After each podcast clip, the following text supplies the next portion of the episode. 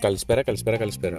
Μόλις πάτησες να ακούσεις ένα podcast του Project Unfiltered με τίτλο Ένα μεγάλο φωνητικό μήνυμα. Είμαι ο Θεοδό Βαρέσο και για ακόμη μια εβδομάδα για την ένατη σειρά θα αναλύσουμε όλη την πολιτική και κοινωνική επικαιρότητα της προηγούμενης εβδομάδας. Δυστυχώς αυτή τη εβδομάδα όμως, σήμερα, δεν θα αναλύσουμε ολόκληρη την πολιτική και κοινωνική επικαιρότητα διότι ένα γεγονός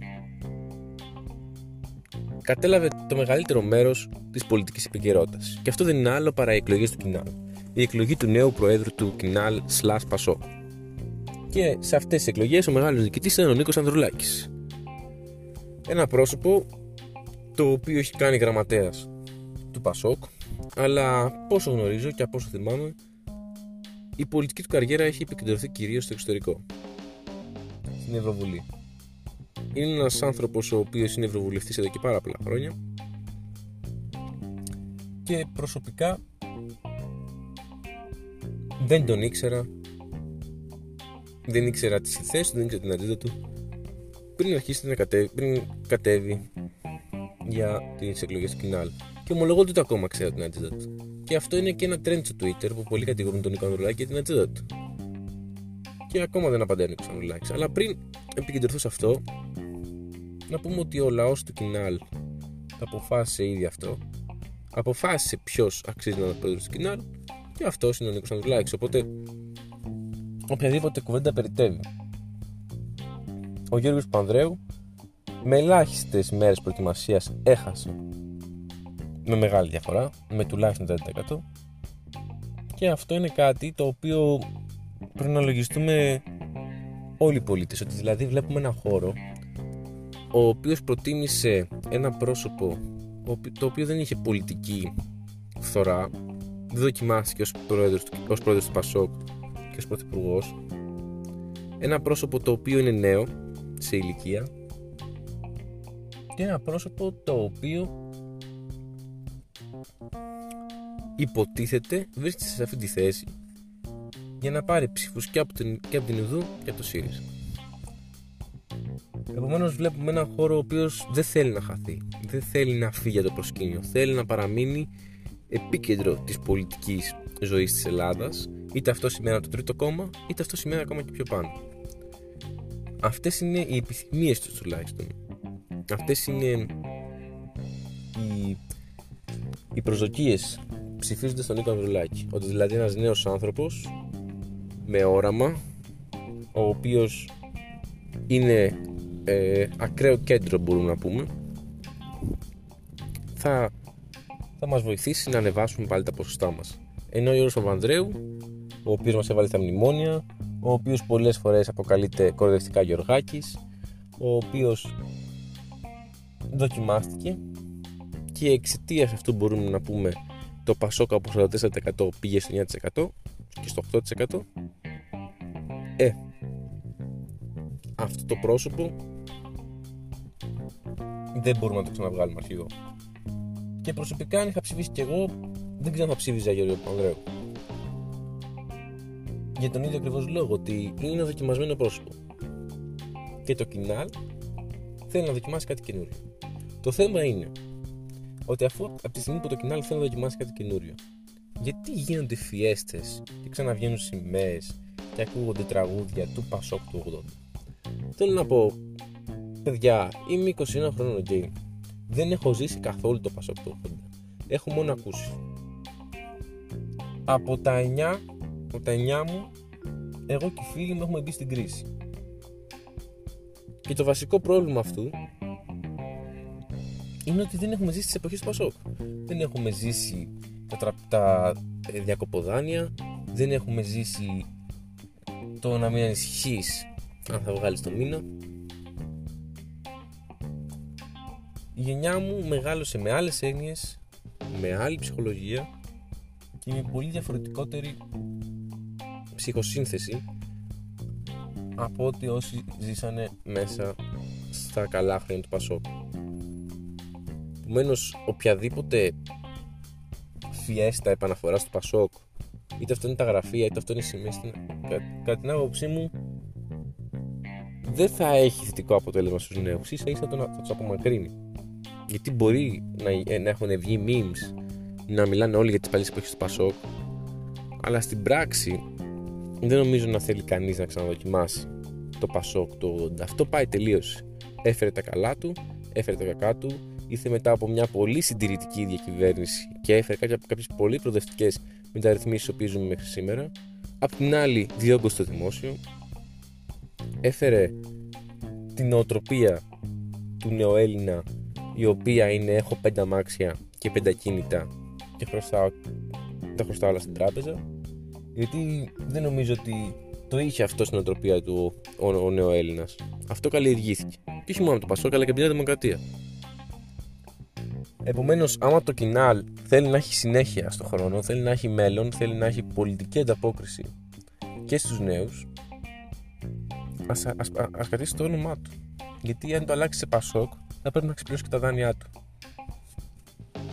Επομένως, από έναν νέο άνθρωπο, ο οποίος στην Ελλάδα να έχει ασχοληθεί μόνο με τη γραμματεία του Πασόκ, θα προτιμούσα να μην γίνονται φιέστες με πράσινες σημαίες και τον πράσινο τον ήλιο. Βέβαια, αυτή είναι, αυτό είναι ένα, ένα απλό σχόλιο. Και οι επικοινωνιολόγοι τους μπορεί να γνωρίζουν κάτι καλύτερα. Αλλά σαν νέος, βλέπω ότι αυτό σίγουρα δεν έχει ανταπόκριση σε μένα. Από ένα χώρο που θέλει να επιβιώσει, περιμένει σίγουρα πιο προοδευτικά πράγματα. Και να πούμε ότι κατηγορείται στο Twitter ο Νίκος Ανδρουλάκης για το ότι δεν έχει ατζέντα, γιατί δεν έχει παρουσιάσει προγραμματικέ ιδέες. Αυτό ίσως όντω να είναι ένα πρόβλημα. Και αν έχει πράγματι, να μου τη στείλει κάποιο να τι δω. Και την ίδια στιγμή, ίσως θα έπρεπε να τι ανεβάσω και ίδια στο Twitter. Αλλά τώρα από το κοινάλ πάμε σε ένα άλλο κοινωνικό θέμα. Πάμε σε ένα θέμα το οποίο έσκασε σήμερα Δευτέρα 13 Δεκεμβρίου και αφορά ξεκάθαρα το Ράδερ Villa. Τι έγινε με το Ράδερ Villa λοιπόν; Σήμερα στο Twitter, νωρίς το απόγευμα, βγήκε μια καταγγελία από τον λογαριασμό ότι ο Στάθης Παναγιωτόπουλος εκδικητικά έχει ανεβάσει σε διάφορες σελίδες πορνό φωτογραφίες και βίντεο μιας πρώην συντρόφου του. Μάλιστα, αυτή η πρώην συντροφό του ε, του έκανε μήνυση πριν λίγο καιρό και την ίδια ώρα που έτρεχε η μήνυση αυτό συνέχισε να ανεβάζει βίντεο πορνό και φωτογραφίες. Να πούμε ότι αυτές οι φωτογραφίες και τα βίντεο πορνό άνοικαν στην πρώην σύντροφό του και χωρίς την άδειά της τα ανέβαζε στο ίντερνετ. Πέρα από το γεγονός ότι αυτό αποτελεί ένα γεγονός το οποίο δεν ξέρω, το είχαμε δει και με την Τούνη. Το έχουμε δει και πολλές φορές και στο εξωτερικό και αυτά. Δεν ξέρω πώς μπορεί να αισθάνεται ένας άνθρωπος ο οποίος κάποιες στιγμές που έχει εμπιστευτεί με έναν άλλον άνθρωπο να τις βλέπει ανεβασμένος στο διαδίκτυο. Ντροπή, φόβος, απογοήτευση, μίσος. Το να απολαμβάνουν τις στιγμές ε, που έχεις έρωτα με, με κάποιον άνθρωπο κάποιοι άκυροι χωρίς την θέλησή σου πρέπει να είναι ένα συνέστημα που μας προκαλεί αηδία και φόβο. Παρ' όλα αυτά, να δούμε τι θα γίνει, να δούμε ας πούμε ποια θα είναι, ποια θα είναι η τοποθέτηση του Αντένα και του Radar Villa. Να δούμε αν οι Radar Villa θα έχουν στην εκπομπή του Στάτη Παναγιωτόπουλο. Να δούμε αν ο Στάθης ο Παναγιωτόπουλος ο ίδιος θα βγει να πει τίποτα. Γιατί παιδιά, αν όλα αυτά απλώς είναι κάποιες κατηγορίες ψεύτικες τότε δεν υπάρχει κανένας λόγος ο Στάθης Παναγιωτόπουλος να μην, να μην είχε βγει, να μην είχε πει ήδη κάτι αλλά επειδή μάλλον κάποιες κατηγορίες ευσταθούν κάποιοι άνθρωποι φοβούνται να βγουν να πούνε και κάτι. Επομένως, να γνωρίζετε ότι όταν μοιραζόμαστε κάποιες στιγμές με κάποιον άνθρωπο σκοπούμε ή βγάζουμε φωτογραφίες αυτές είναι μόνο για μας για κανέναν άλλον τώρα αν είσαι ο Στάθης Πανιωτόπουλος βέβαια τι ανεβάζει εκδικητικά σου κάνει μήνυση και συνεχίζεις ακάθεκτος γιατί πιστεύεις ότι έχεις τη δύναμη να το κάνεις αυτό ότι δεν θα ακουμπήσει κανείς και μάλιστα τη λες να βγούμε για καφέ να το συζητήσουμε. Τα διαγράφεις όλα. Και βγαίνει για καφέ, τα συζητάτε. Συνεχίζει μετά τα ξανανεβάζεις. Την προσβάλλεις, την, την κάνεις να αισθάνεται σκουπίδι. Γιατί απλώς πιστεύεις ότι έχεις τη δύναμη να το κάνεις αυτό. Γιατί δυστυχώς κακώ έτυχε να είσαι αναγνωρίσιμος στη ζωή σου.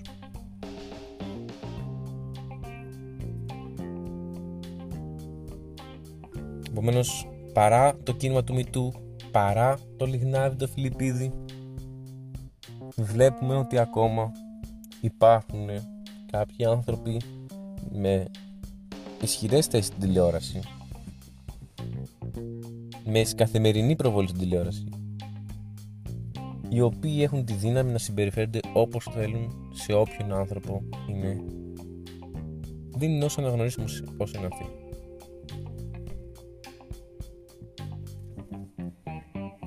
Επομένως από αυτό το θέμα και μετά το αφήνουμε στη δικαιοσύνη να δούμε τι θα αποφανθεί. Αλλά να ξέρουμε ότι πάντα στεκόμαστε δίπλα στα θύματα και δεν νομίζω ότι κάποιος άνθρωπος ο οποίος το κάνει και ανώνυμα γιατί έγινε ανώνυμα αυτή η καταγγελία μέσω άκυρου λογαριασμού στο Twitter θα μπορούσε ποτέ να το κάνει αυτό για φήμη ή για να κερδίσει χρήματα από αυτό. Τώρα πάμε στο τελευταίο θέμα το οποίο είναι η ενίσχυση του Εθνικού Συστήματος Υγείας. Σε λίγες μέρες θα περάσει στη Βουλή ένα νομοσχέδιο, ο προπολογισμός βασικά συγγνώμη του κράτους, ο οποίος θα μειώνει τα χρήματα για, το, για τη δημόσια υγεία κατά 600 εκατομμύρια ευρώ. Μιλάμε για μια χώρα η οποία έχει 20.000 νεκρούς κοντά. Μιλάμε για μια χώρα η οποία ε, τους τελευταίους τρεις μήνες έχει τους περισσότερους νεκρούς ένα εκατομμύριο πληθυσμό στην Ευρώπη. Νομίζω γενικά έχει τους περισσότερους νεκρούς ανά ένα εκατομμύριο πληθυσμού στον κόσμο. Νομίζω ότι περνάει η Ιταλία έχουμε 20.000 νεκρούς σε μια χώρα 10 εκατομμυρίων.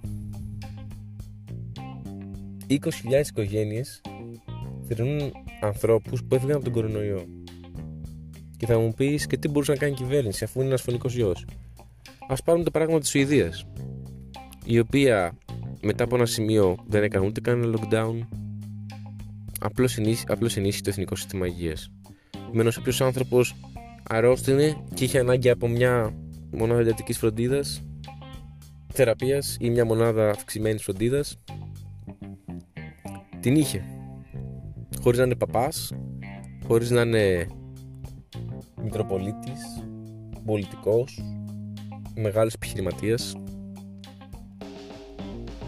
Στην Ελλάδα όμως υπάρχουν κατηγορίες για VIP meth για 47 δηλαδή κλίνες meth που κρατούνταν για σε περίπτωση που κάποιος άνθρωπος πολιτικός, μητροπολίτης επιχειρηματίας χρειαστεί άμεσης φροντίδας την ίδια στιγμή που 13χρονα κορίτσια πέθαιναν σε κοντέινερ από κορονοϊό τη στιγμή που άνθρωποι 50 χρονών πεθαίνουν σε ράτζα στα μεγαλύτερα νοσοκομεία της χώρας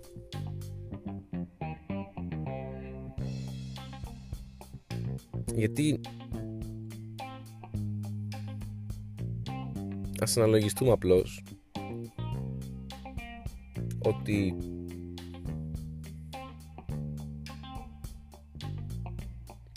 είναι απλώς μια απόφαση, μια πολιτική απόφαση ενίσχυση του εθνικού συστήματος υγείας.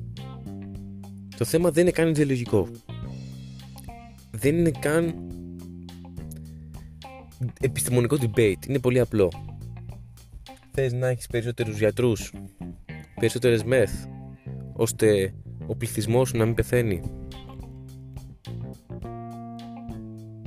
Θες να κάνεις αυτό ή θες να δώσεις αντίστοιχα χρήματα στα μέσα μαζικής ενημέρωσης ώστε να καλύπτουν οτιδήποτε κάνεις. Ο Κυριάκος Μητσοτάκης επιλέγει το δεύτερο. Και δεν έχει καν την τροπή, δεν έχει καν την ανάγκη να λογοδοτήσει κάποιον γι' αυτό. Βλέπω στο Twitter τις τελευταίες μέρες έχει φτιαχτεί και μια καμπάνια εσύ για όλους, εσύ για όλες η οποία σκοπεύει ακριβώς αυτό ότι με αφορμή τη μείωση 600 εκατομμυρίων στον προπολογισμό για την υγεία να μαζευτούν υπογραφές ώστε να μην περάσει αυτό από την κυβέρνηση.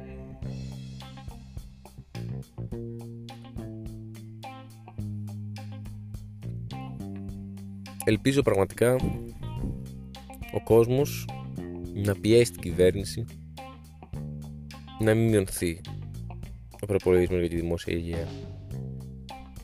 Γιατί τότε οι 20.000 νεκροί θα φαίνονται λίγοι μπροστά στους πόσους νεκρούς θα έχουμε από παράπλευρες απώλειες εκτός του COVID. Γιατί οι γιατροί και οι νοσηλευτές το τελευταίο διάστημα δίνουν πραγματικά αγώνα να κρατήσουν το εθνικό σύστημα υγείας σε ένα αξιοπρεπές εθνικό σύστημα υγείας και, οποια, και οποιοδήποτε, οποιαδήποτε διευκόλυνση έχουμε οποιοδήποτε κρεβάτι βρίσκουμε οποιαδήποτε θεραπεία την οφείλουμε αποκλειστικά στους εργαζόμενους και τις εργαζόμενες του ΕΣΥ και σε καμία πολιτική ηγεσία. Ευχαριστώ πολύ. Είμαι ο Θοδωρής Βαρβαρέσος και τα λέμε την επόμενη εβδομάδα.